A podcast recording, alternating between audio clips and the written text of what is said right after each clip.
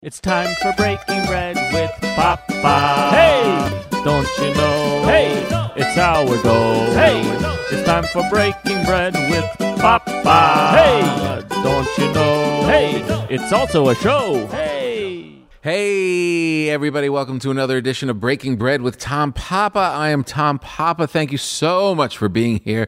A big show today with my good pal, Jim Gaffigan. How great is that? He is really the perfect guest, isn't he? He loves food, wrote a whole book about his love of food. He is hilarious.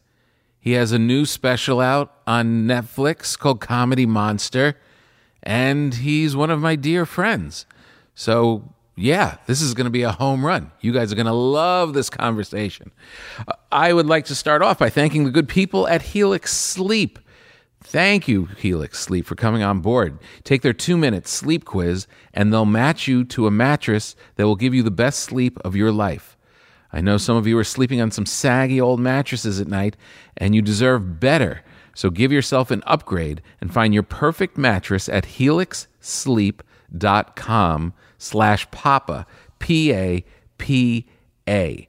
And you will get up to $200 off all your mattress orders and two free pillows. I sleep on one, so you should too. It'll be like we're sleeping together. That's creepy. And we'd like to thank the good people from DoorDash for sponsoring today's program. You ever pull into the driveway after a trip to the grocery store and realize you forgot that one key ingredient? Now you have options. Get the groceries you need or backup meal from your favorite local restaurant delivered with DoorDash. For a limited time, you can get 25% off and zero delivery fees on their first order of $15 or more when you download the DoorDash app and enter the code PAPA, P A P A. That's 25% off, up to a $10 value, and zero delivery fees on your first order when you download the DoorDash app and enter the code PAPA, subject to change. Terms apply. So, yeah, Jim has a new special that came out just recently. It's called Comedy Monster. He is a uh, just a super funny, super funny comedian, of course, but he's also super reliable. Every time a Gaffigan special comes out, you get excited because you know you're going to get more Jim, and more Jim means more funny. He's a great, great guy. We've started out um, back in the day in New York. It was Gaffigan. This was like in 93 was when we were young cubs running around and I would do these shows, these like we would put together these different shows and Gaffigan was around, Greg Giraldo was around and I was around and we would bounce around and do these different shows and we were always in each other's orbit and it's pretty crazy that after all of these years we are uh, still doing it and still pals. And it all came from those crazy, not knowing what to do times. The very interesting thing, and I wouldn't say this in front of Jim because he'd probably be a little embarrassed, but he really is a, in my opinion, uh, a true, a true artist in the in the realm of of stand up comedy. And we would we would do those early shows, and he would do version, like a, a new finding it kind of version of his stand up comedy today, where he would he would be on stage and he would do the little funny voices and you know he'd break into I don't know what's he talking about? And in the beginning when you're trying to find it and these audiences of like five or six people a lot of times they'd be like what is he doing? Who is who's this weird guy in between these other people who are who are just killing us with nonstop jokes and straight ahead stuff. And Jim had a style all to his own in the early days, and he kept to it. And that became his style and it became mainstream. And he easily could have surrendered and just went at it and did what everybody else was doing, and he didn't. He stayed uh, true to himself. And I think that's really the key to his success. So funny, so great. We have a great time. And I was very excited because now that we live on different coasts, today is a day I could actually give him my bread. This is going to be a good one. Enjoy Jim Gaffigan.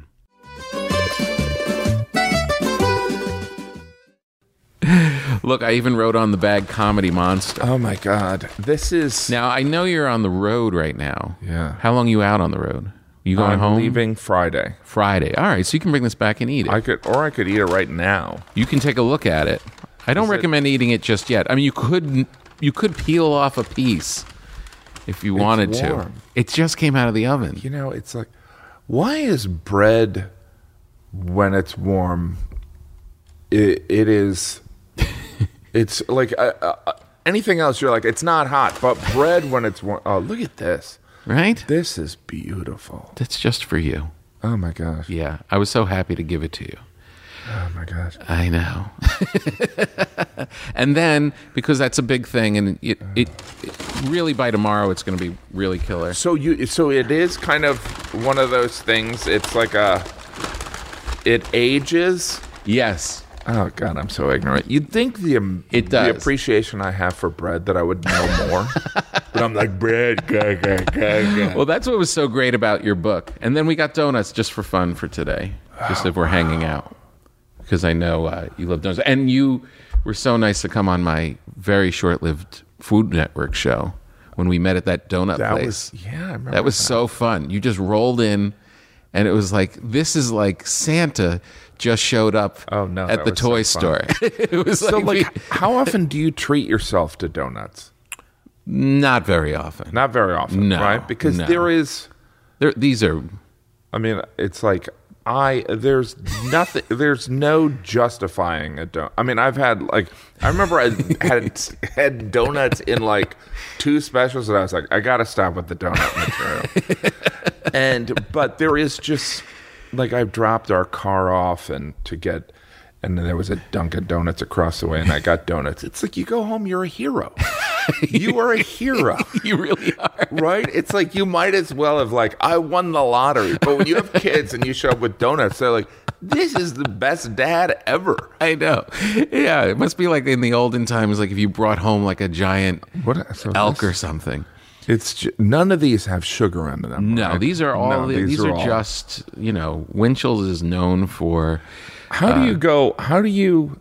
Because How do I Tom, pick? you were a pudgy guy. I am still pudgy. No, I don't think so. You don't think so? No, uh, but you you were you Christian Finnegan. Segura was a fat ass, Segura was gross. but he is a stud. He's a stud. But And he now I'm the fat ass. but I was working out two times a day. I didn't have kids. I, Yeah. Well, I was thinking about that watching your special, which is hilarious. Okay. I can't believe that you're the how consistent you are, but I will get to that. Um, but you, I would as a as a chubby guy, like because I'm always been I could be if I when you ask like do you eat donuts all the time? No, but if I ate the amount of donuts I want to eat, Oh, yeah. I would double in size in a week and a half Yeah. in a week and a half. Yeah. So I'm always kind of like consider myself chubby because I was chubby for a bit as a kid, all that stuff. So anyway, I'm watching your special and I'm thinking, oh, tucking the shirt in with a belt. Which one was that? Comedy Oh, yeah. Monster. Yeah, that was a mistake. that was a mistake. I was thinking, I always go untucked. Yeah. So you, maybe I can create the illusion that I don't have love You know what? handles. I um. Yeah. No. By the way, You look good. I but looked good. Well, You, I look- lost. you always weight. look the same. I, I lost weight during the pandemic. I, I lost like 25 pounds. Whoa. And then I, probably within a week, I gained it all back. That's the you most know, you go disheartening- out to eat, you- you're touring, you go out to eat, once. I mean, and they, they they literally boil steaks in butter. Do you know what I mean? It's just like you're like, wow, this is so much better than my steak. Yeah, because it's like cooked in butter. It's they literally spoon feed the cows butter as they're growing. you got in my head because we were talking about how we eat on the road, and you said, I like a steakhouse. I like after the show, steakhouse. And then I went out on the road. Omicron had hit, so I wasn't going to a steakhouse. But Yeah. the only thing in my head from the moment I took my wheelie bag and left the house was, can I get a steak tonight? Yeah, yeah. but eating after the show is a bad idea. Such a bad idea.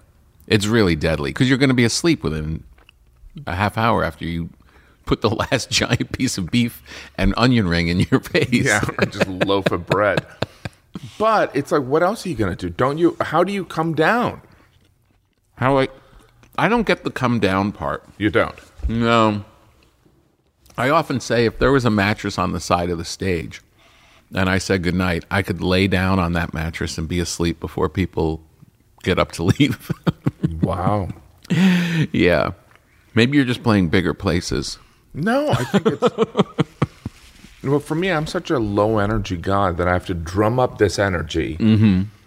Then there is the excitement of the show, the feedback, and all that. Yeah. And then afterwards, I'm like, I, you know, I don't want to go out partying. Right. And so I'm like, a restaurant, that's human, Yeah. right? And then it's also, It's a great idea. It's a great joy. yeah. You deserve it. You you're hungry. Now, what do you do? Like, all right, so where were you? So I was in Austin and Tucson, and both nights I didn't have an opener for either show because of Omicron. I was just like I just went out and did an hour and a half by myself. Oh, that's I was totally alone. So I went and did the shows, and then s- said goodnight. Didn't do any book signings or anything. Just Yeah. went back to the hotel room, got a little snack like something you know, nuts or whatever, and just went back and sat in the hotel. And it sounds kind of sad and small Oh, it does. but it was so joyous at the same time Well, there is. because you know you're with your family all the time. Yeah, yeah. There is something about that decompression that is so so valuable that like my wife never gets. Mm-hmm. Um, but it's that yeah, that downtime is pretty important. like There's just sitting it. alone. Yeah, that battery you have to sit back and watch. It's so weird to watch TV with commercials. You're like Look at me watching commercials like a loser. or just picking what the TV says is on. Yeah. you can't find, you know, like there's no guide, you know, there's, it's like also just the whole notion of like, like people don't realize how hard we have it. we have to figure out how different showers work. Like there's, you're like, what is this knob? Is this knob? Oh my gosh, I burned my arm. Oh, more red should be more hot. right? It's just like, and then you're like, oh, is this hotter or this is? And then you've been making it colder, and you're like, all right, this is no, now it's off. Right. There's different knobs, and it's like the shower. What about the sh- the water that comes out of the wall? Do we need that? Like, are people like, you know what? Water coming out your wall, yeah, hitting you in the belly. I love the you've done a big show and you you're feeling pretty good about yourself. Everybody was loving you, and then you get back and you turn the shower on, and that one with the hose attached is twisted right at your face. So, so yeah. Like, all right, big shot. brutal. there you go. But so you, um, you did Austin and Tucson. yeah. Obviously would have made more sense to do Austin and another Texas city. yeah. You know, there's big cities in Texas, one of which is Dallas and Houston, or Right. you could have gone to Oklahoma, but you're like, you know what, let's go all the way over. Uh, Yeah, where I have to connect in Dallas to get there. no. Yeah. So by the whole day is just travel and yeah, dumb. It was dumb. I feel like but great. airports is where.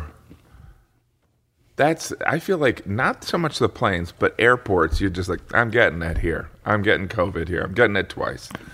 I know. I Right? know. I know. I feel like I feel like uh my my red alert is any bar or restaurant with a bar in it on the road. Like that if I go in there, I'm hungry, but if I go in there, I'm definitely getting a bunch of things. Right, right, right, right. you know what I mean? yeah. I just uh I kind of danced around it. Did you catch it? I actually, when I did Rogan's thing, I you know, the I did a neg. I had a negative test, and then someone in his empire was getting um, an antibody test, and they're like, "Do you want an antibody test?" I'm like, "Sure." And so they, it said I had it. I don't know. They could have told me anything. They could have mm-hmm. been like, "You're French," and I'm like, "Really? Okay." I really don't know. Right. It's at Rogan. But we must have the top science. It's no. He has his own nurse. I know. He has his own nurse. Yeah, you go in, you get tested, It's amazing. and he gets tested every gets- day too. Yeah. Think about how many podcasts he does in a week. Like he's had more tests than anyone. It's it's just so unbelievable. It's But like- it said you had the. it said I had had the- it at one point. Oh, at one point. So you have antibodies. Yes. So uh, and I think the antibodies, um, you have them for six months. I don't know. We should know by now. It's like COVID is kind of like a wine menu. Like, given how much I've been around it, I should know a little. like, I should have picked up something. Like, uh, but I'm still at like. There's red and there's white and Right. there's a rosé. That's all I know, Right. right? And champagne Just- is like if you want a headache in an hour. Just someone tell me what to do.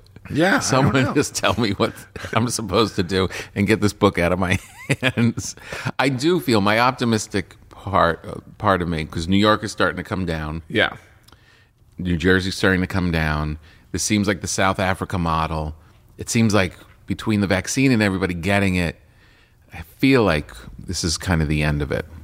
I feel like Omicron was the Friday the 13th where you killed the bad guy and then they pop out of the tub one last time. Well, that's what's so funny. It's like Omicron. I my thing was that Omicron is um is like a Dateline episode. Mm-hmm. It's like they're like, there's this thing coming, and you're like, what? uh, And they're like, it's called Omicron. And you're like, what is it? And they're like, after this commercial break, and you're like, what? And then they're like, there's this thing coming, Omicron. We don't know. It's from South Africa, and we're gonna. And you're like, what else? We'll tell you later. And you're like, just tell me what it is. And they're like, it could be nothing, or it could be unbelievable. And you're like, what is it? They're like, when we come back, right? It's- Yeah. And we still Yeah. don't know. They're like, we It either was- it either's going to make everyone have it, and we're all going to be happy. Yeah. Or it's just soften us up so that we're all going to die. right, exactly. it's either one of those, but possibly neither. How much of you right now is thinking that donut was really good and went really fast? It's almost like I didn't have it. Right. I could just have another donut. Yeah, I mean, I could, you know, if I was alone in my room, I'd be, I would be down to one or two, and I'd be like, well, there's only one or two left. So. What I love of watching your uh, Instagram when you're on the road is, you know, you wrote a great book on food. Everyone knows from your acts how much you love food. You love food, and but not everybody. But it really takes at this point someone to really, really shower you with something great. And then you post it up on Instagram. So I know whenever there's a food thing, it's like I should be writing this down because this in Wisconsin yeah. is more is more special than anything. Yeah, no, there is. Um, I mean, oh, it's fun to. Uh, you must get food all the time. I get, I yeah. The, the scary part about mine is because I bake, is a lot of home baked things. Oh, really? Yeah, so That's kind of a little iffy, right? it's a little iffy, and I tell everyone that I don't eat it, but I do. Right. and so that's you go back to your hotel room with. You ever get like a gift basket? And you're like, all right, I'm going to bring this back. My kids love this stuff. And then I'm like, you know, it's not going to fit my bag. right? So I'm like, "Ah." yeah. The one great thing that you hooked me up with was the uh, the Kringle. oh, yeah, the Kringle. The Kringle. That's a special thing. That is right? a special thing. And um, I saw, I don't know if I got it this year. Actually, now that I think of it, I did shows in November.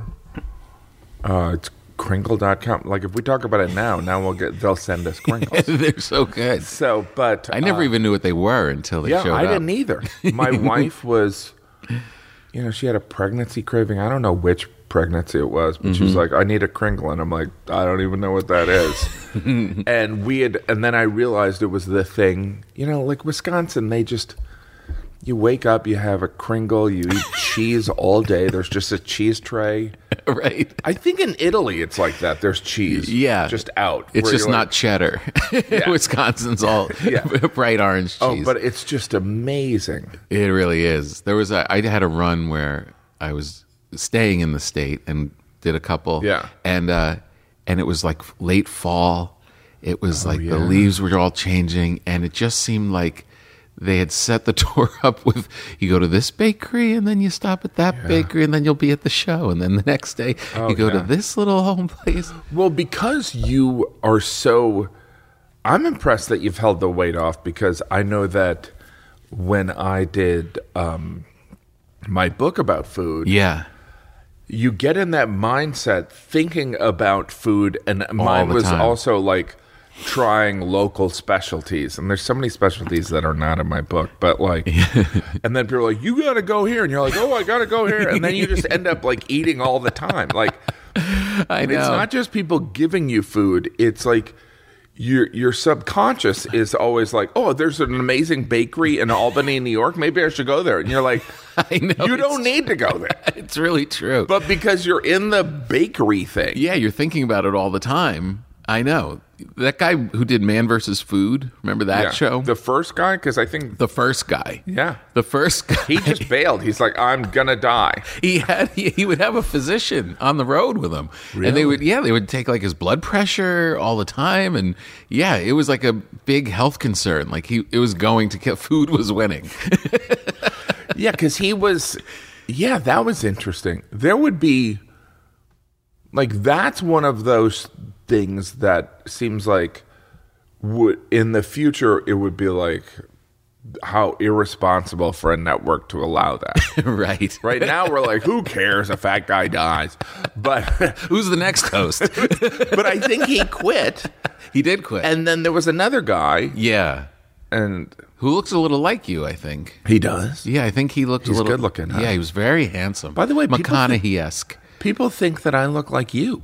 For real? I've seen that on maybe because we're both, you know, glasses. Glasses and we don't say fuck. Or have hair. Um, or have hair. Or we're friends with crazy people. I was watching a comedian the other day, a, a well-known comedian, Yeah. and um, he's successful, and he was telling a joke that was pretty, you know, just regular material about whatever, but he he dropped f bombs pretty much every fifth word yeah. the the effect that that has on the on the act. So he's seen as an edgy guy.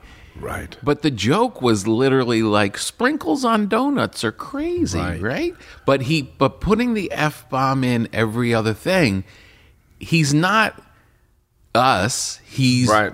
Edgy. He's like if for a teenager, if I was a teenage kid, I'd be like, "Oh, this guy's pretty cool."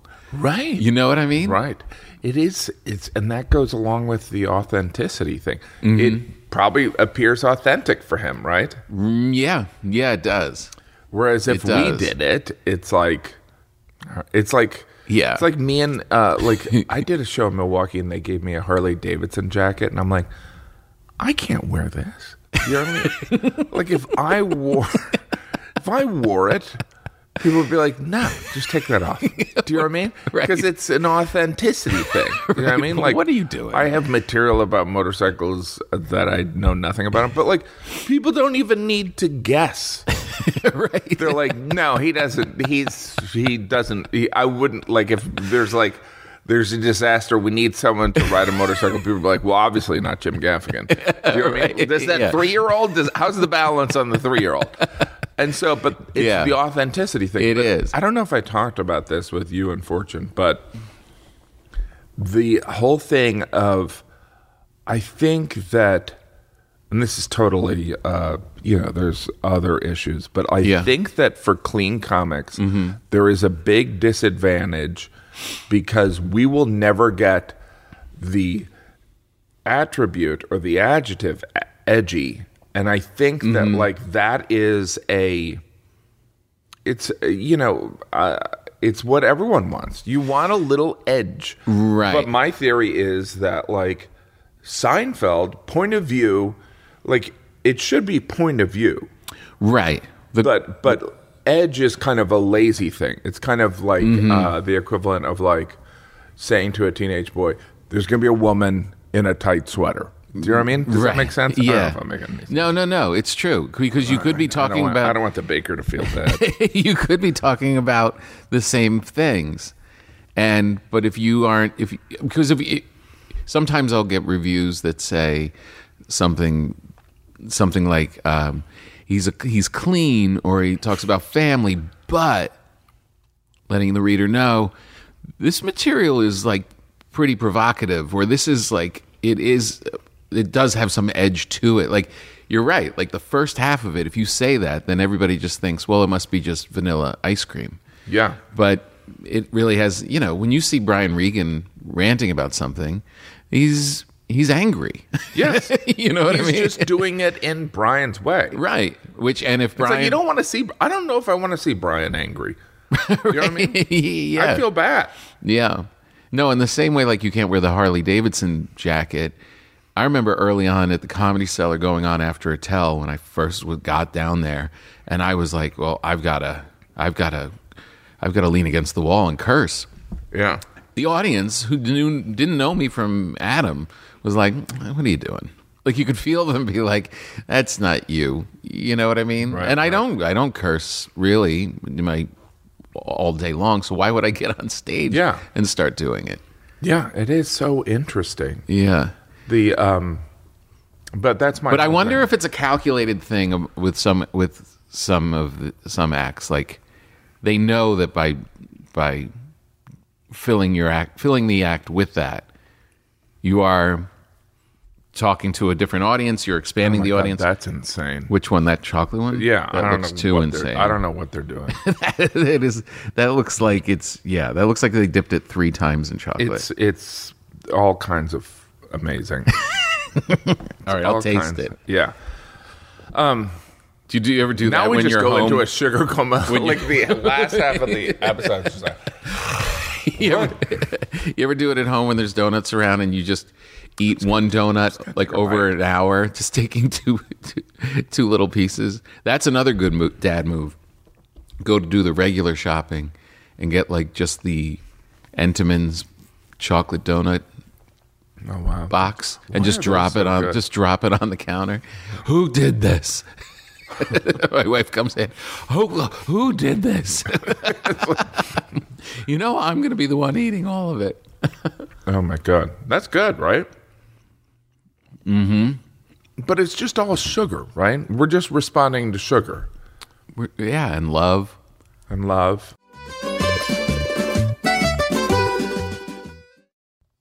All right, you've got back to back meetings, you have errands to run and chores to take care of. What's the secret to clearing your to do list? A little help from DoorDash. You get dinner, household essentials, and everything on your grocery list delivered to you. Uh, the pandemic started me off using services to try and get things delivered to my home, and it really changed my entire thinking because by the time I get home and you're walking the dogs and you're seeing your kids and you've got all your work to do, what is wrong with having a little help, especially from a good company like DoorDash, who can run to the store, get the stuff that you need, and bring it back to you, or just get you the entire meal and bring it to you? They're really a great company. You get what you want to eat right now and right to your door with DoorDash. Along with the restaurants you love, you can now get groceries and other essential items delivered with DoorDash. Get drinks, snacks, other household items in under an hour. Craving late night ice cream, donuts, maybe Tom's bread. Maybe you just need to stock up for the week. With DoorDash, you get everything with one easy to use app. There are over 300,000 partners. You can support your neighborhood go tos or choose from a favorite national restaurants like Popeyes, Chipotle, and the Cheesecake Factory. Ordering's easy, and your items will be left safely outside your door when you choose con- contactless delivery drop off. For a limited time, our listeners, listeners can get 25% off and zero delivery fees on their first order of $15 or more when you download the DoorDash app and enter the code PAPA. That's 25% off up to a $10 value and zero delivery fees on your first order when you download the DoorDash app in the App Store and enter the code PAPA, P A P A, for 25% off your first order with DoorDash. Subject to change. Terms apply. Good company, solid. You need a partner, you need your stuff. There you go. You've got it all down. And then when you get all tired and it's time to go to sleep at night, Who do we call on? Our good friends at Helix Sleep. Helix Sleep. Now, I had an old mattress. It was big and it was lumpy, and it wasn't really uh, a great thing to sleep on. And then we kept saying, Should we get a new mattress? And that went on probably for five years. it's just one of those things you know you should do, but for some reason you don't pull the trigger. Such a dumb thing. Sleep is so important. You really need good sleep. And there's so many reasons to not get good sleep, especially in the last two years. Enough worries and eating wrong or drinking too much or whatever you have. There's a lot of things fighting against good sleep. It shouldn't be your mattress.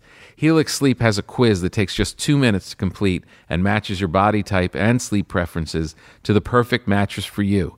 We took this. My wife and I had two different needs, we had two different results, and they gave us a mattress that satisfied both of us. They have soft, medium, and firm mattresses. Mattress is great for cooling you down if you sleep hot, and even a Helix Plus mattress for plus, plus size folks. I took the Helix quiz and I was matched, and my wife and I are sleeping well. The mattress comes right to your door, shipped for free. You don't need to get go to the mattress store ever again. Voted the number one best overall mattress pick of 2020 by GQ and Wired magazine. There's a 10 year warranty, and you get to try it out for 100 nights risk free. They'll even pick it up for you if you don't love it. You cannot lose. Helix is offering up to $200 off all mattress orders and two free pillows for our listeners at helixsleep.com slash papa. helixsleep.com slash papa. P-A-P-A. Back to Jim. You ever think of just going for it and going to like John Pinette size? He was so funny. Yeah, so funny. God, I saw him recently. They were playing all these comics, and I never really get to sit and watch. And I, Yeah. and there was a bunch of comics from that era, and he was the funniest of all of them. He was so much better written than I remember. Really? Yeah, he was so colorful with his language and really painting a picture. And then he had the the act behind it of his just Well, he also the theatrics. Yeah. sing yeah. the voices. mm-hmm. I mean, wow, he was he was a special guy. I mean, he was like. I remember one time for his birthday, I middled for him, and it was his birthday, and he was like, "Come on, let's let's let's go to a strip club." And I'm like, "Really? Okay." And he gave me like I think fifty dollars for the strip club, and I'm like, "What a great guy!" This is such a weird story. You know, like, and then we and then we murdered a stripper. And I was like, "What a great guy!" what a great guy. Oh, but here's what I was going to tell you that I think is so funny. It's like when you talk about the clean thing is so I've been doing press for Comedy Monster and what is really interesting is Comedy Monster really there's I mean eh, you know like the past I have a joke in my in my new hour that I'm touring with now about how he ran out of food meaning me mm-hmm. three specials ago. Like I I didn't really talk about food in this special. No. And but in interviews, people have been like, you know, it's so great the food material in Comedy Monster, and I'm like, and I don't want to be a dick and be like, there wasn't any, but like I'm so associated with it, Yeah. they just assume. Well, you lying. talk about being chubby in it. So yeah, and then there's the the cat calling other people's food in a restaurant. Right. yeah, but you you- you think that's a, a a process of them wanting to like you're known for that? Like they they want you to talk about it? I think it's similar to the clean thing in that, mm.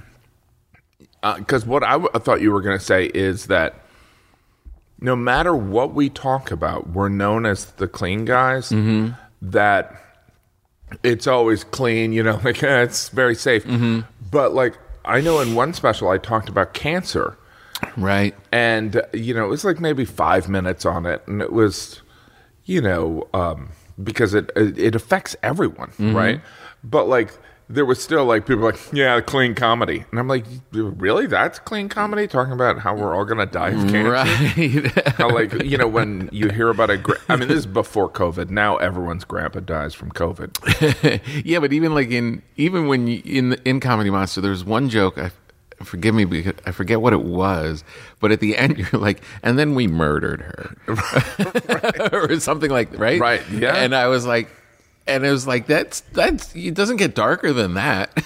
but it's I think it's the whole package, right? It's Mm. because I look like I used to have a joke about looking like John Tesh. Now people don't even know who John Tesh is. but because we look a certain way, yeah, and I think because people know that we are not the type that are out there murdering Mm-hmm. hookers.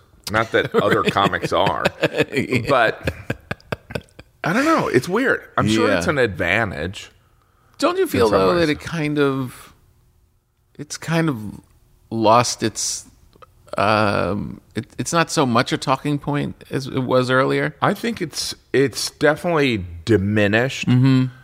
but it's still it's like I think people are I think people are lazy Yeah. and it's you know, I'm also grateful when I get press, so it's like if they're to say something Right. and you know, you you know, when we first started, there weren't many articles. And still when we tour, people Yeah. uh, will like it'll be like here's the act, and then they just list your jokes. You're like, could you not do that? right. Yeah. They're like, that's the article. It's just listing your jokes. yeah. You're like, all right, that's not an article, but right, exactly. but so the, yeah, I think it's shifting a little bit, but I think that I mean we are a culture where we like new, right? Mm-hmm. We always like new stuff, and so yeah. I do I do honestly feel pretty good when you'll I'll be signing books at the end or whatever and some a a, a whole family will come up. oh yeah, you know, like the parents and then the 13 year old kid and and his 14 year old sister and and they all just had a great time and they're like, Oh, yeah. like like I do feel really good about that. That- Yeah, no. because it's Yeah. because it's hard to it's hard to write that stuff and be funny so that all those people are into you and wanting to show up. Like you know, that's I allow myself to pat myself on the back at that moment like that this shows that it, it kind of pays off. Yeah, I mean, I you know, there is part of me that feels like it is. I believe comedians kind of do what they do. Mm-hmm. So we're going to do the style of Right. comedy that we're going to do, Sure. and we're going to get the criticism or the credit. Mm-hmm. But I know as a parent, Mm-hmm. you know, when you finally have, I mean, I've got. I don't know how many kids at this point. Well, I think it's 12. no, but um, there is like you know, final, finding a family movie. You go through them. You're like, "Ugh." or you know, because there's you know, because I have nine and ten year olds, and I also have a seventeen year old. So now I'm like. All right, we can watch Dune. Everyone uh, in on Dune. Yeah. So, like to your point, Yeah. there is something where I I also really appreciate it because there is stuff that you want to watch and you want everyone to be able to enjoy it. Yeah. Yeah. And I, I also like it when I'm at a show and there is the uh, the teenage kid and Mm-hmm. then maybe an uncle. I'm like, that's pretty cool. Yeah. Right? Right. Exactly. Because they obviously have varying opinions. Yeah, right, exactly. And it, you know, if you're talking about stuff that comes from a family, everybody's been in a family at every aspect of it. So it's not like you're just talking to to parents. Right. Let me talk because this is the only, you know, we're pals and stuff, but you never get to really ask these questions when we're Yeah. just hanging out. But uh, you are so prolific, and you you are. I mean, you. you crank out. But you're prolific too. Yeah, but um, this is about you, and I, But it's also about me.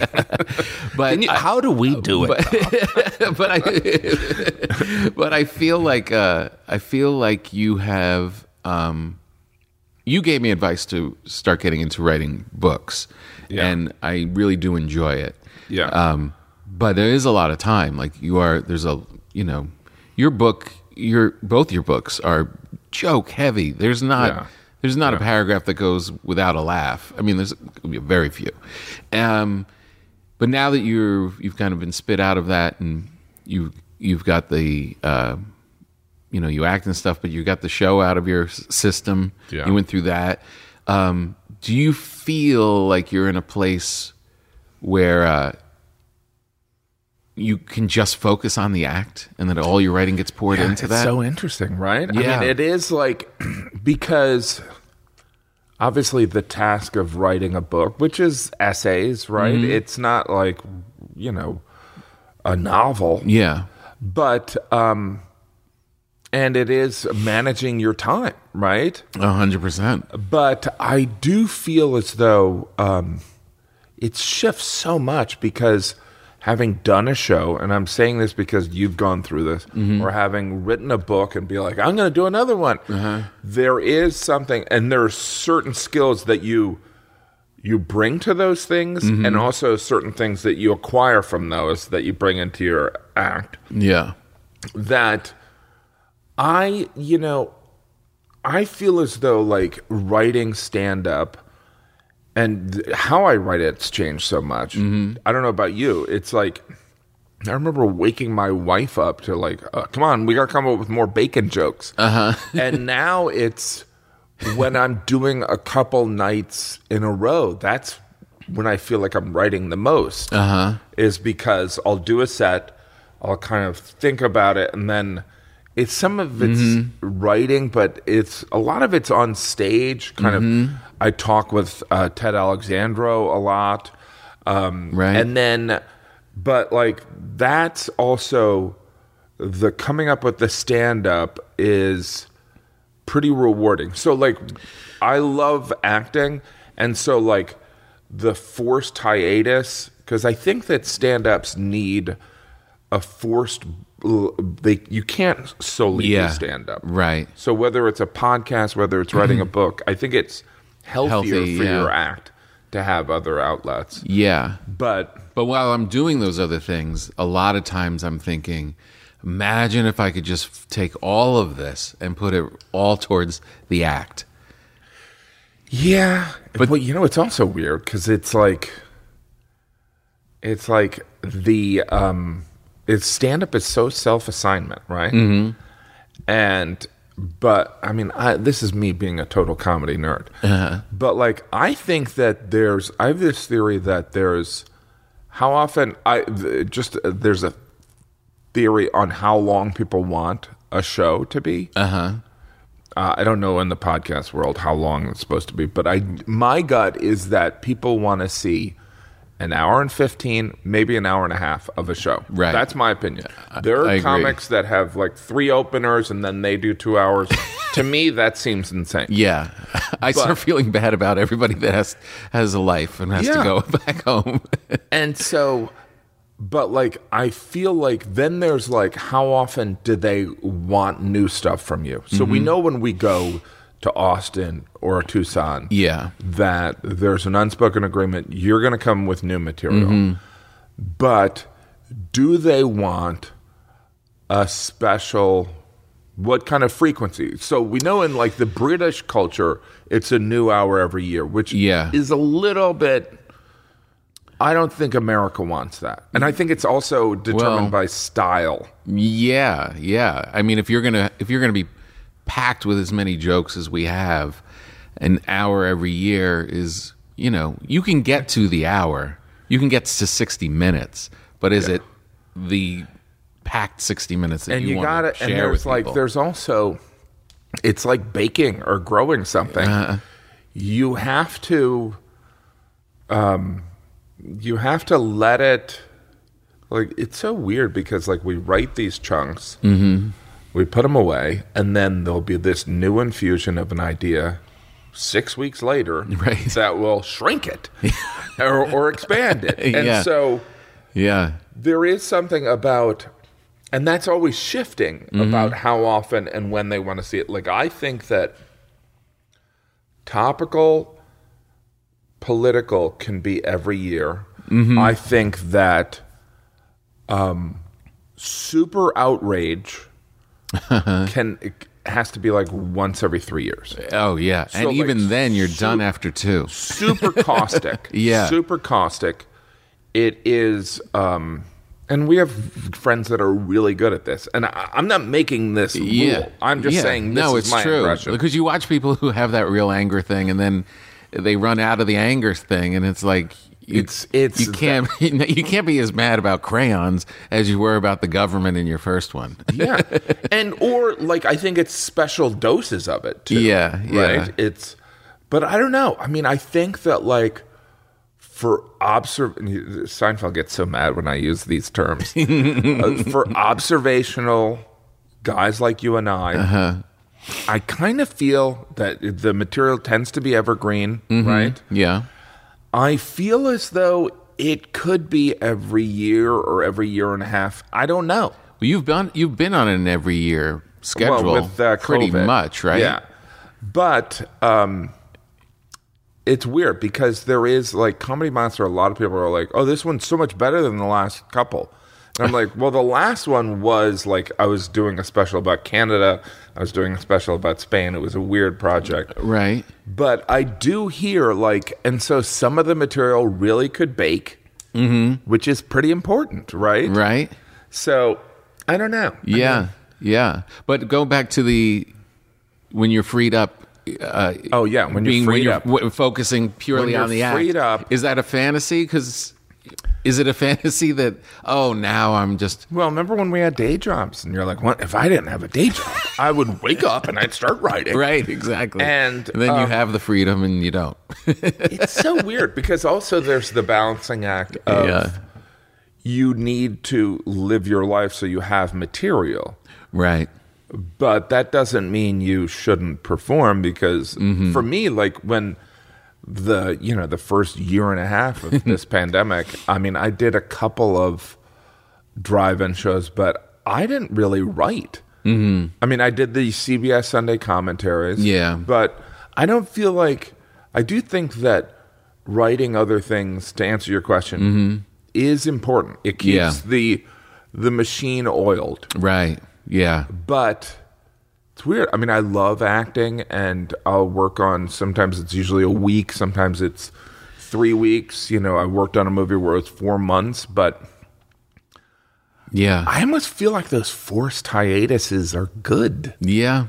Yeah. You know what I'm saying? No, I do. I do. I always come back to I really do have this suspicion that it's a fantasy. Like if like you could just Yeah. throw everything else out, you don't have to do anything else and you could just pour all the into the act. I don't I think it would be minimal how much faster the act grows than the way we're doing it Yeah. as busybodies. Yeah, and I think there is um, there is something about because there obviously there's people that can. I mean, I think Dane Cook did like two specials. Louis done two specials in a year. There are people that can do it. Mm-hmm. It's it's also I think um, again people that are talking about politics or topical stuff or tabloid stuff. I think the topics are delivered to you, but like when you're talking autobiographically and observational, you know it's pretty hard to harvest that stuff. yeah. And you Yeah, it- you it- also go through it like Yeah. you're, you're like I've talked about my family. Mm-hmm. I certainly don't want to, you know, like I even feel like in Comedy Monster, I'm like, you know, I was a little bit complaining about my wife. Like I don't want to do that. Mm-hmm. I don't want to go that far. Right. Like you want to be the, c- and you know, I see it in your comedy. You want to be the the cynical people we are, but you also Sure. don't want to be this cliche of like, yeah, this bag. You know what I mean? yeah, exactly. When the reality is, is they're Yeah. probably looking at us like this dick. you know what I mean? right, exactly. yeah, I know. As much as you can couch it with, we've been in this for 22 years. Everything's great. I love this thing, but and then you complain about something that Yeah. you do together. It's like you, yeah, you don't want to. You you know because it's it's just like any other joke. You don't want to hear the wrong laugh. You don't want to be like, no, that's not what I'm. I'm not saying that. Right, exactly. Do you know what I mean? It's like yeah, there's it's weird Yeah. how people don't realize that you have to rewrite stuff. You're like, no. That, my point is, Mm-hmm. I'm not doing an eighth grade homophobic thing. I'm actually that's not the point I'm Right. trying to say. Yeah, even let- though people are like, yeah, And you're like, no, that's that's I'm gonna rewrite that. yeah. yeah. Do you have anything do you have any stuff from early on that that went out into a special that you would have rewritten? I mean not just from Yeah, I mean, it's so. uh we weren't really Yeah, I mean, giving it to people even at that time, but No, I mean, there's look, there's stuff that I've done that um, it's so weird. We, you know, during the pandemic, we did this thing um, uh, called Dinner with the Gaffigans, which started as this. the we had thing? friends that were at home, and we were like, you know what, we'll just do dinner, and we'll see if they they can watch. And then it turned into this fundraising thing, and then it was kind of like, oh, this is good for our kids to like. We're we're eating dinner, but we're actually we're talking about helping people, and and that kind of looking back, we did it too long Uh-huh. it was like you know there was a lot of benefit but like in some ways it's like you don't want to uh you don't want to put your kids in that position mm-hmm. Do you know what i mean Yeah, to having so- uh, like a production schedule and Well, or having to be like, on We camera. were just having dinner and like it's just a lot to ask. But like Yeah. I think that it was well intended, but like Yeah. that's one of those things where and like I'm sure there's probably gonna be people that are like, I love dinner with the Gaffigan. Mm-hmm. And yeah, it was good and it was kind of good to keep us in the chaos of the pandemic where Yeah. we're gonna have dinner at six PM Eastern every night and we're gonna do it live and we're gonna talk about like you know the conversations you would have but it's a little bit too exhibitionisty for me right? Yeah. you know what i mean it's no, a hundred little- percent. it's a it's just not in my thing Does Jeannie get uncomfortable if you put the kids forward on stuff? I Cynthia's always always Yeah. saying like off limits. Yeah. yeah i mean it's so it's so strange because there is this balance of you know you can talk about i mean i would never specify unless they're okay with it like at Yeah. the end of comedy monster there's a bit about my son michael and halloween yeah. and so and i asked i mean he's 10 you Yeah. know but i also know that like he's not going to be i can't believe you told that story you know what i mean but there's it's a slippery slope because there is mm-hmm. almost kind of along the thing where and I have friends, you know, these same people where they'll Yeah. put like a peach over the kid's face, and you're like, all right, that's just, and that's fine because that's their boundary, Right. right? Right. Right. And but like there is part of me that's like some of these friends I'm like, yeah, all right, I understand you being protective, but like you do discuss eating ass in your stand up. you know what I mean? So like Right. I you know, yeah. Everyone's making it up. we're all making it up as we go along. But yeah, that's a very good point.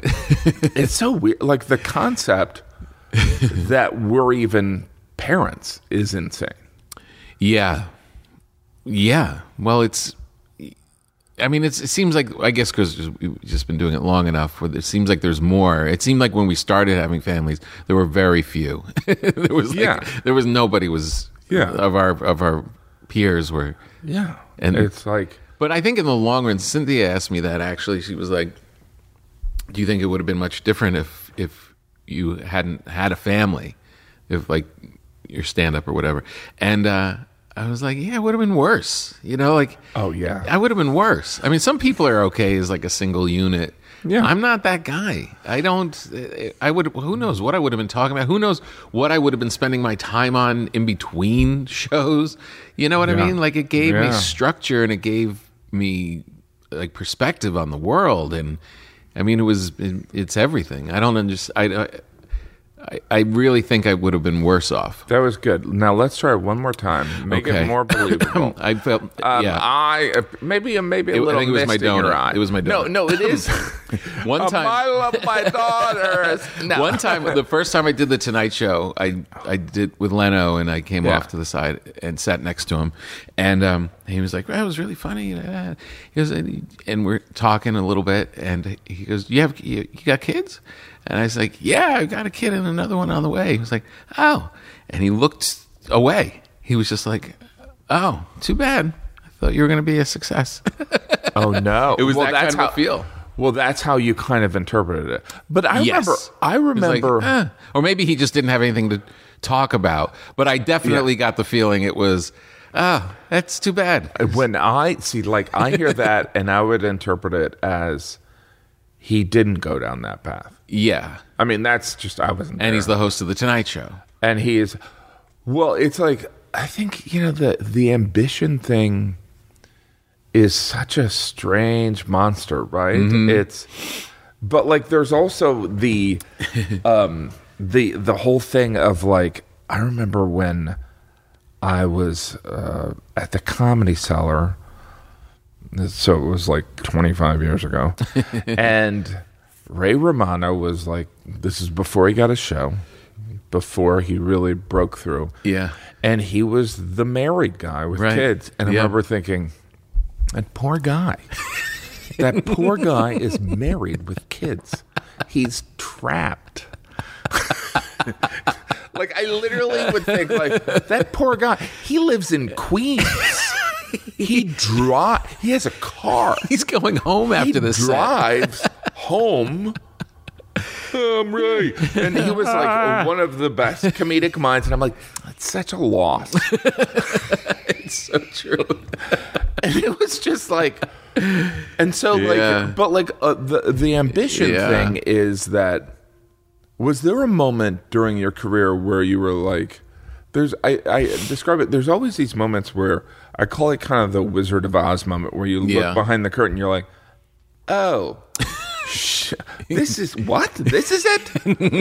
and this Yeah. is not a criticism of Just for Laughs, but I remember the first time I got I went to Just for Laughs. Yeah. I because I ended up doing Letterman, and I didn't do New Faces. I don't think until I did it. I you know I ended Mm-hmm. Came up in after. Yeah. yeah, and so but it was something I always wanted to go to Yeah. Montreal, and I got to Montreal, and I'm like, oh, this is just. Yeah. It's just a bunch of comedians. Like I imagine there was like sign here and get you a bag of money, and then you Yeah. There's a conveyor belt. Tom Cruise is in that room, and um, there are so many of Yeah. Mm-hmm. these moments. Like I remember when I did Letterman, and my brother flew in, and I had a friend who uh, had put me in a commercial, and I was like, "This is great," and it was a big night for me and everything. But Yeah. like, there was part of me that was like, "Well, what do I do now?" Because that was Mm-hmm. my only goal Right. Right. was to do Letterman, Yeah. and Yeah. Yeah. so crazy. I know. And then you're like, "Oh, all right." Right. I, I heard something. I'm going to butcher the quote, but it was, it was uh, something about that wisdom is knowing what not to worry about. Oh wow. And I really am feeling that now because when you're younger and running, Yeah. equal energy in every part of what you have to do the writing, the touring, the getting to the thing, the talking to the interviews, the that.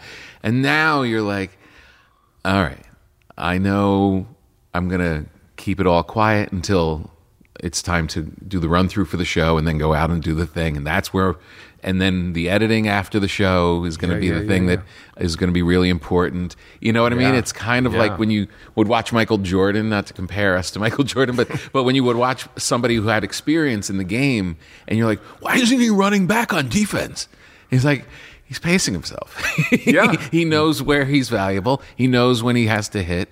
He knows how to spend his energy, and I feel like that's the big difference from now. Like all those moments that you're saying, like that were like you kind of like punctured the balloon. You also were learning, like, oh, that's perspective.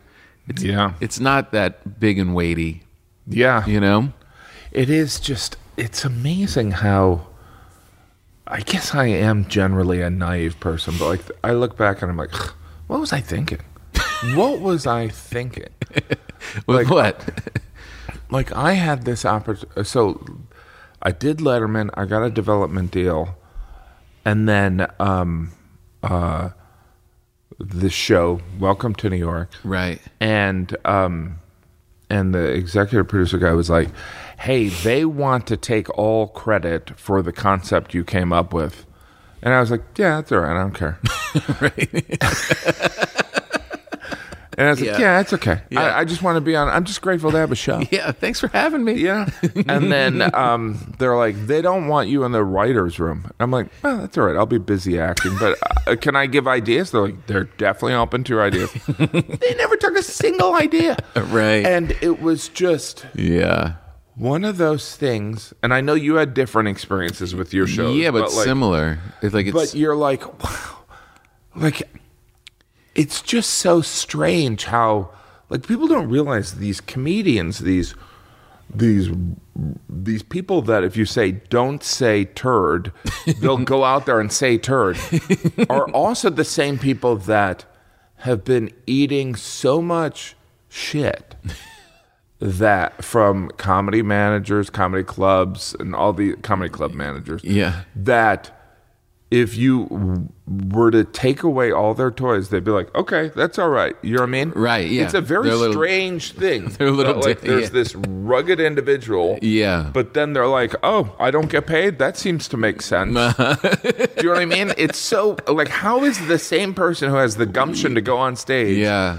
doesn't have the gumption to say, "No, no, that was my idea." Well, you think it comes from the vulnerability that we have just in the pureness of what we do. Like, I remember I did the like as a comedian, you you're always filled with self doubt. You always, if as confident, you're standing in a room yeah. with 800 There's people. no guarantee it's going to work. There's no guarantee it's going to work, and you pull it off, and it goes great. Yeah. And that you still, when you get back to your room, are like, huh, Yeah. was it? How was it? How do I make it better? I came off. I, I did the. You've done this. The um, Michael J. Fox. Yeah. Uh, foundation thing that he does in New York. Yeah. Every year, and uh, I think we were there at the same time actually. Yeah, yeah. And um, I went up on stage and I did my thing, and it went really well. Yeah. And I came off and I was like, uh, and uh, Katie Couric was on the side because she was hosting or doing something, and she was like, "That was great." And I was like, "Was it?" And she hit me. She like slapped me and goes, "You comedians are all the same." Oh, that's so interesting. yeah, but there That's is, so and I think that that.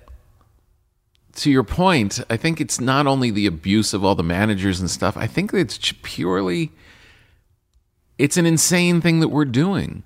It is an insane thing, but also I would say at events like that, which that's an amazing event, is that you're also performing for people that spend two hundred thousand dollars for a table, mm-hmm. and so they're not the you know like it's not like your Tucson audience, Right. and it's not a comedy club audience. Yeah. where it's a Some people don't even like comedy. some people are there and they're you know it's not ideal for stand up so you're not going to hear the same laughs like Mm-hmm. i think that like hearing is the like i did a show where was it i did the melrose improv last night Uh huh. it's just a it was like a different because it wasn't full capacity Right. it's like, oh no, you know what it was? It was I did Kimmel, Uh-huh. and you know late night shows. They're usually you can tell you're like, well that didn't work, but that worked. Mm-hmm. That didn't work. It was all like that didn't work, that didn't work, that didn't work because hearing the sound. Right. But you know the weird thing is like I I also have a theory that all you know com- comedians it's like you know Katie Couric who is so nice and all this stuff yeah. Um she doesn't understand that every single conversation everyone's had in the entertainment industry because she's a journalist Yeah. is a lie so every time like we're buddies we've been buddies forever but like most people that you meet and they say i'm a fan in your head you're like Probably not. Do you know what I mean? It doesn't. And there's a difference between that being low self esteem and that just being the experience. Like I, I remember there was a time when I um I realize because people in the entertainment industry are so responsive to I really love your stuff. Like who did I say it to? I, I do it too. Uh-huh. And um they're so they're they, they light up like a, a to compliments, right? That that's just like a necessary thing. Like I like when I would if I met someone now I know Yeah. To say that, but before um, I would be like, "Hey, how you doing, Ben Affleck?" Like I wouldn't know to be like, "Really loved this and that," and and that's not to say that he needs it, but But- I'm just saying he's been getting that for 25 years. Yeah. So if So- that's absent, he would think this guy doesn't think I'm. Right. You know, it's like he's like I directed a movie that won an Academy Award. Mother. You know what I mean? So does that make sense? Yeah, it does. It does. We're very sensitive creatures. Yes. So, you know, Ben is, even though, and this is the thing, like, I haven't met anybody who, I see it on social media sometimes, and I'm like, God, do they really believe that? Like when they have like a slow motion camera following them out to the stage, and they're like, you know, getting on the jet, and there's like, it's just nothing but pure ego and confidence. And I think there are a couple of those that are that way. But you know, from acting and being around like huge stars and stuff, most people are still like, Am I any good? Yeah. And I think that's okay. I think that's what makes you work harder, that makes you keep searching. You know? I think I think people are surprised that there's self doubt. Because you are the guy standing up there in this theater and doing this thing. It seems like, well, he's confident. But in your in your quiet moments, it's like if you didn't have any doubt, you wouldn't try and write a better joke. Yeah. Yeah. I mean, that's that's a huge thing. Do you right? think the guys on Instagram are? Do you think they really believe it? You know, the guys who have like Oh. the huge. I don't know. I think that's a cultural thing. I Yeah. think that is um, a status thing. It's kind of like the people that have uh, hubcaps with diamonds on it. It's like it's you're like I look at it, I'm like that's insane, and they're like did it, and you're like good for you, buddy. Do you know what I mean? like yeah, like um it's so funny. Yeah, like you see someone with like a giant watch for two hundred thousand dollars. got this watch Hey, eight thousand. You know, it's. But I think that's. I think that's. Uh, and when I say cultural, I mean like their family culture. You know what I mean? Like it's not like oh every person of this nationality. I mean like kind of. No, the greed culture. It's kind of the greed culture. It's it's, the American making it culture. Yes, it's like there's Yeah. the the um. You know, like there's. I remember there was a story that, like, you know, it used to be pretty standard that Mm. uh, s- oh, some performers, famous mu- singers, would only want to arrive in a limousine wherever they went. Right. Which I'm like, that would be. I would hate that. I would hate that Do you know what I mean? Like, yeah. that's just like every now and then you'll do a show in like Reno and they'll in a limbo and you're like, what's going on? right. Am I- are we time traveling here? You know what I mean? And so, but I don't know. There's also people that I think it's interesting. The people that travel in packs. Yes. So, all right. So you did Austin, and so you didn't have an opener, Omicron stuff, mm-hmm. but it was just you. and to just me. it was just you. See, that's me. the weird. It was a little weird. I literally felt. I literally had a bit. I was like, I don't. I don't know if this is wise. Like I was like, should I bring Joey with me, just to walk, have someone to walk in case something happens? Like you know what I mean? Like Yeah. like that. Well, but but I but but, Yeah. but back to the the, Yeah. the pack part of it too is I don't want a ton of people. I think it's fascinating. Some people they bring their crew. Yeah. and I'm kind of like, all right. Again, it's not me. Yeah. Is there? But like, I'm like, who's paying for their hotel? no, there. no, the person's paying. And but the thing is that I sometimes wonder is, what is the value in it that I'm not seeing? So like, you know, like so I'm touring, and- Right. And, I have a tour manager, which my I don't pay for because I'm the cheapest man on earth, and um, but I mean, so invaluable. So Yeah. he does the sound check, he does all this Right. stuff. It's like he calls ahead, and so. Yeah. I understand that. I mean, I don't understand like having my buddy Bob, who's just there. Eating Give me a pack of cigarettes, Bob. Like I don't. Bob's just But there are people. There's somebody. Bob's it's just eating dip. I don't want. You know, it's like it's. I don't want to sound like I'm judging people. It's just. But then again, I also. No, it's a my- different way, yeah. My pack is my family. right. Like I'm like. I'm like, all right, I'm doing shows in Hawaii. Everyone's going. You know, I mean, obviously it wasn't planned, but yeah. Um. Yeah. but like that's expensive. It's a, all it's, a, it's a ton. Yeah. All those plane everyone there. tickets and get. Oh my god. I mean, then again, some of the people we're talking about are doing multiple arenas in different cities. yes. So they can afford it. Yeah. Yeah, that's what I mean? that's true. I mean, I'm also- But there's also those guys that who've been doing that before they got to arenas. They just always moved in packs. Yeah. Right? They just like having all those all those people And I guess it's like there was a you're not going to get in trouble, right? There, no, well, I don't know, but there was there was definitely there was a, and I've done this a couple weekends now, like recently, where I was just solo. Yeah. There's something so present. It's, I mean, to the point, and this sounds a little psychotic, but where I'm not talking about what do you want for breakfast, what time are we going to meet at the elevator, what time are we going to like, Yeah. even just that small stuff, just being backstage.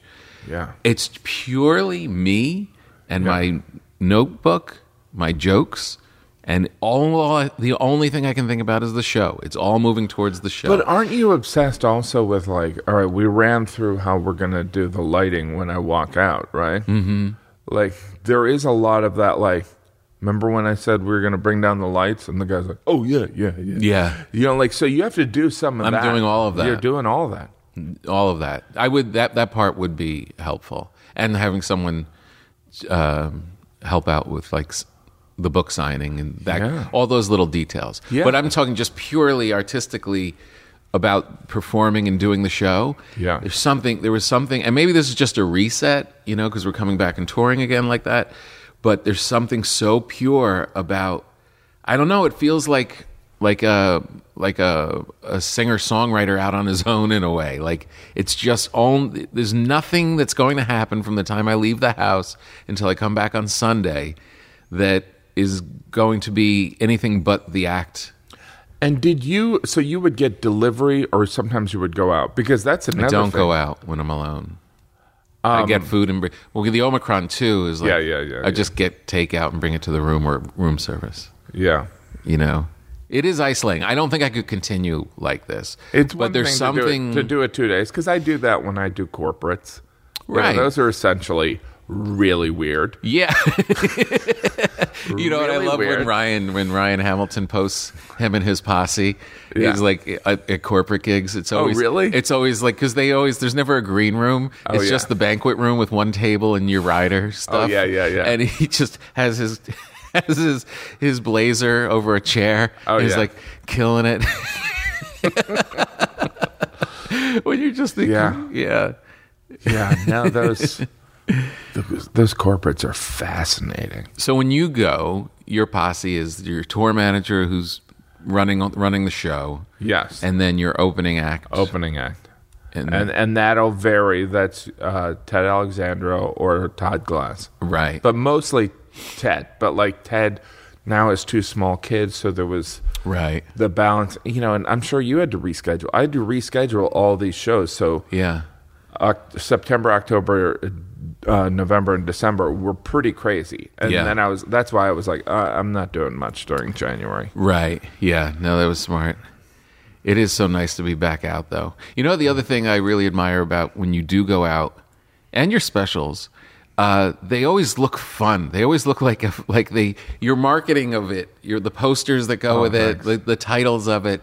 You seem to be really you put some thought into all of it. It yeah, doesn't seem. I do like, think that like that you know with this pandemic we just want to have fun like i always Mm-hmm. and i know that you and i have discussed this it's like when people come to a show, it's not just about hearing laughs. It's like these people. It's not just about the money. It's about like it's the value of time. It's Yeah. like, look, what we're selling is fun. Do you know what I mean? Like it's Yeah. like, look, there's Bert Kreischer fun. You can have that fun, but we're gonna laugh. Yeah. and and so like there is. I mean, I learned that pretty early on that like it was um, as much as I enjoy it, it's like people, you know, it's a it's doing a theater, as you know, it's like such a great setting for it. It's like Yeah. it's like we're adults here, Right. Do you know what I mean? Like I'm not competing with chicken fingers, right. and then um, so there is something about that night out Yeah. that and and you know a lot of us you know it's like if you got kids or if you're like i mean half the people are switching occupations it's like Yeah. it's it's pretty precious not only monetary it's timing Yeah. Right. You know what I mean? exactly. Oh, I'm always shocked that people are getting in their cars and Yeah. driving and finding a parking space and coming and sitting Oh down. gosh. yeah right. There's a lot. There's a lot going on there. crazy So, uh, so you're not going to go Pinette style. So you lost 25 pounds when you were yeah i was in the working out every pandemic. You were working out a lot. Do you got an apple watch i went Mm-hmm. i think 200 and s- maybe 300 days straight Of some workout. hitting all my fitness goals Wow. i mean on an apple watch it's like 30 minutes yeah. So, which I It's still good though. 30 minutes is good. But like you know, like if you're walking through an airport, you're like, "Did it? I don't have to work out." Do you know what I mean? yeah. So, yeah. And you know, I love do- when the Apple Watch because you don't walk in LA at all, and then I get to New York and my Apple Watch is like, "Are we working out right now? Should I clock this?" Are you having a heart attack? Just walked fifty feet. yeah. Are you everything okay? Wait a minute. Are you in a swimming pool? But didn't you feel like you were working out? Because I started dialing it in too during that time. It was for my mental health more than it was trying to lose weight. Yeah. And I just think- felt less stressed. Yeah, and I think also there was, um, you know, COVID hit fat people, Ah, right. I mean? Right. and so I was You have a very funny run on that in the Yeah. special. It's like they didn't want to say it on the news, but like they're like that was the subtext. Like fatties, we're you, get- it's it's you, it's coming for you. it's you, and we're like how fat, right? Not So- like me fat. and so um, yeah, but like obviously, Yeah. Well, you know what's weird is mentally, I think comedians. Mm-hmm. I mean, we went from getting a pretty consistent dose of I don't know what we call it, dopamine or whatever. Yeah, affirmation, adrenaline. yeah. and then it's like what. yeah. So I had those CBS Sunday commentaries, and Mm-hmm. But I found it. Did you write stand up during the lockdown? Like, yeah, two months. Like, there was part of me that's like, Yeah. ah, we're probably gonna die. I'm not gonna waste the energy. Yeah. No, it was hard. Yeah.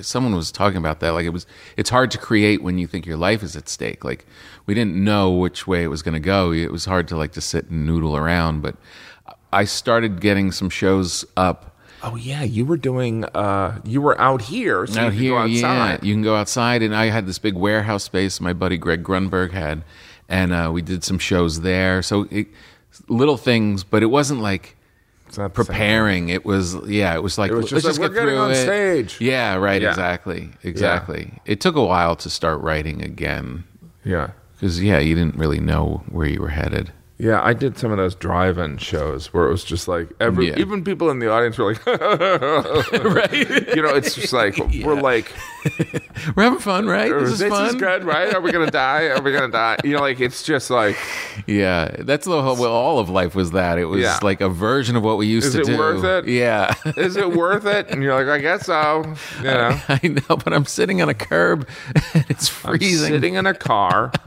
They were playing the audio of the show on the radio because some people didn't feel comfortable with having the windows down. oh my god. Yeah, that- Flashing lights was laughter. uh, I'm so glad I didn't do one of those. Yeah, I think I didn't do any of the um, Zoom shows. Did you do those? I did a couple of those. How was that? it was weird. It You could hear the feedback though. well, that was it. If you could hear it, it was okay. Yeah. If you couldn't, it was crazy town. It was you just needed, and it really was like, you know, because when we started, how many shows did you? Most of our career was in front of ten or fewer people. Yeah, and yeah. and now it was like, uh, so I was like, you know, all right, we've been playing bigger shows recently, but give me ten people. That's all I need. Yeah, yeah, Just let me hear some laughs, give some rhythm. I'll have an idea. And when there was none, it was like, all right, this is, this is. I'm not doing this again. Yeah, I mean, we talk about like those corporate shows, which I know you do. It's like, it's so weird because you hear a certain laugh, mm. and then there might be a setting where it's like, all right, the setting's going to influence it. But like some mm. corporate shows, they're like, they don't laugh at all. And then they're like, you're amazing. And you're like, I think I bombed. And they're like, no, you were great. We don't laugh. We just don't laugh. right. You have like, no you idea. You don't laugh. You're like, this is. We're in Seattle, Washington. There's no reason why you wouldn't laugh. No, we don't. We just don't laugh. And you're like, what is this a corporation of? We're the corporation of not laughing. right. It's so strange. Well, when they're all together in a work in the work setting, Yeah. you know who is funny. You know, yeah, the bar's set kind of low. When you can actually have a good one of those, Oh, those are. those are amazing. Those Well, I call corporates. They, you know, you get paid well for them, but like they can also be the the opposite of writing. Like Mm-hmm. it can, you- you're like, well, that's not going to make it. And when if you had done it in a show, you would have been like, there would have been some sprout of life out of it. right. You're like, nope, done, done with that. yeah.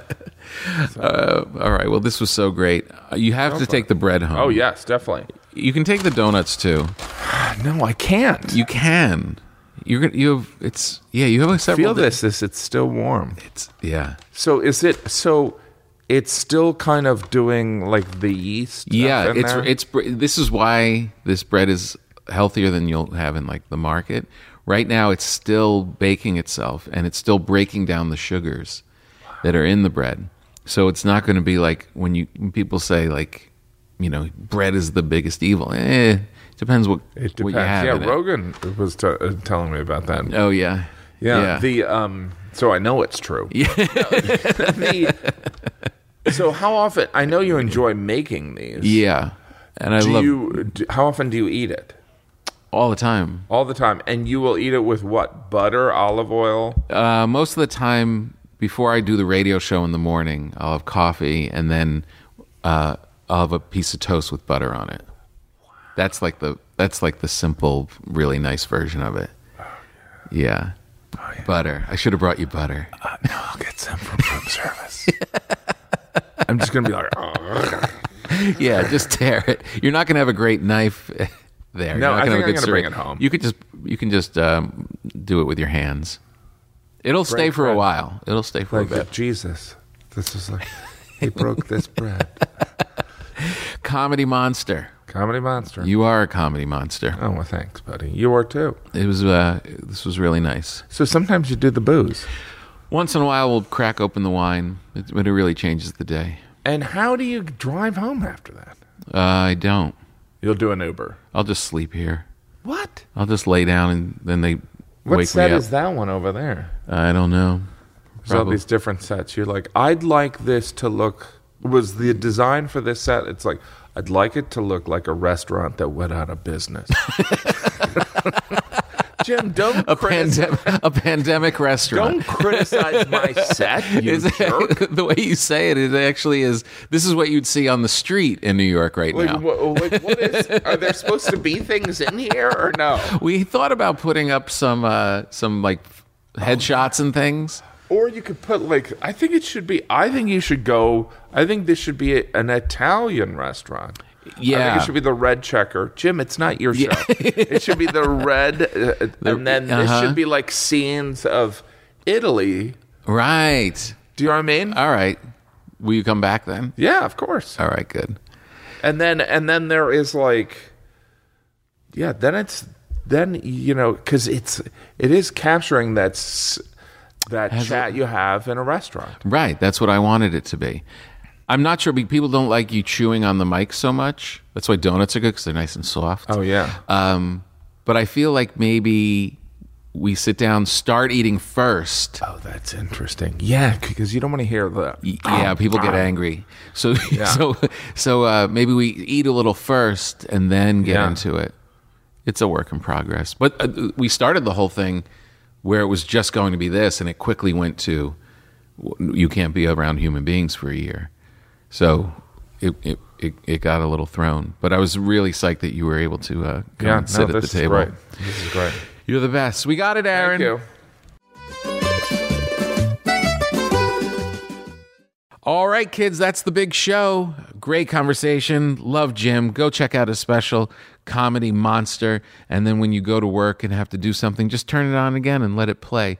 So uh, everybody at Netflix knows that you really love Comedy Monster. A big thank you to to, uh, to Jim and um, Aaron here at the podcast wants to thank Jim as well because he left behind a good amount of donuts and uh, they're going to Aaron's house. All right, kids, enjoy. We'll see you next week.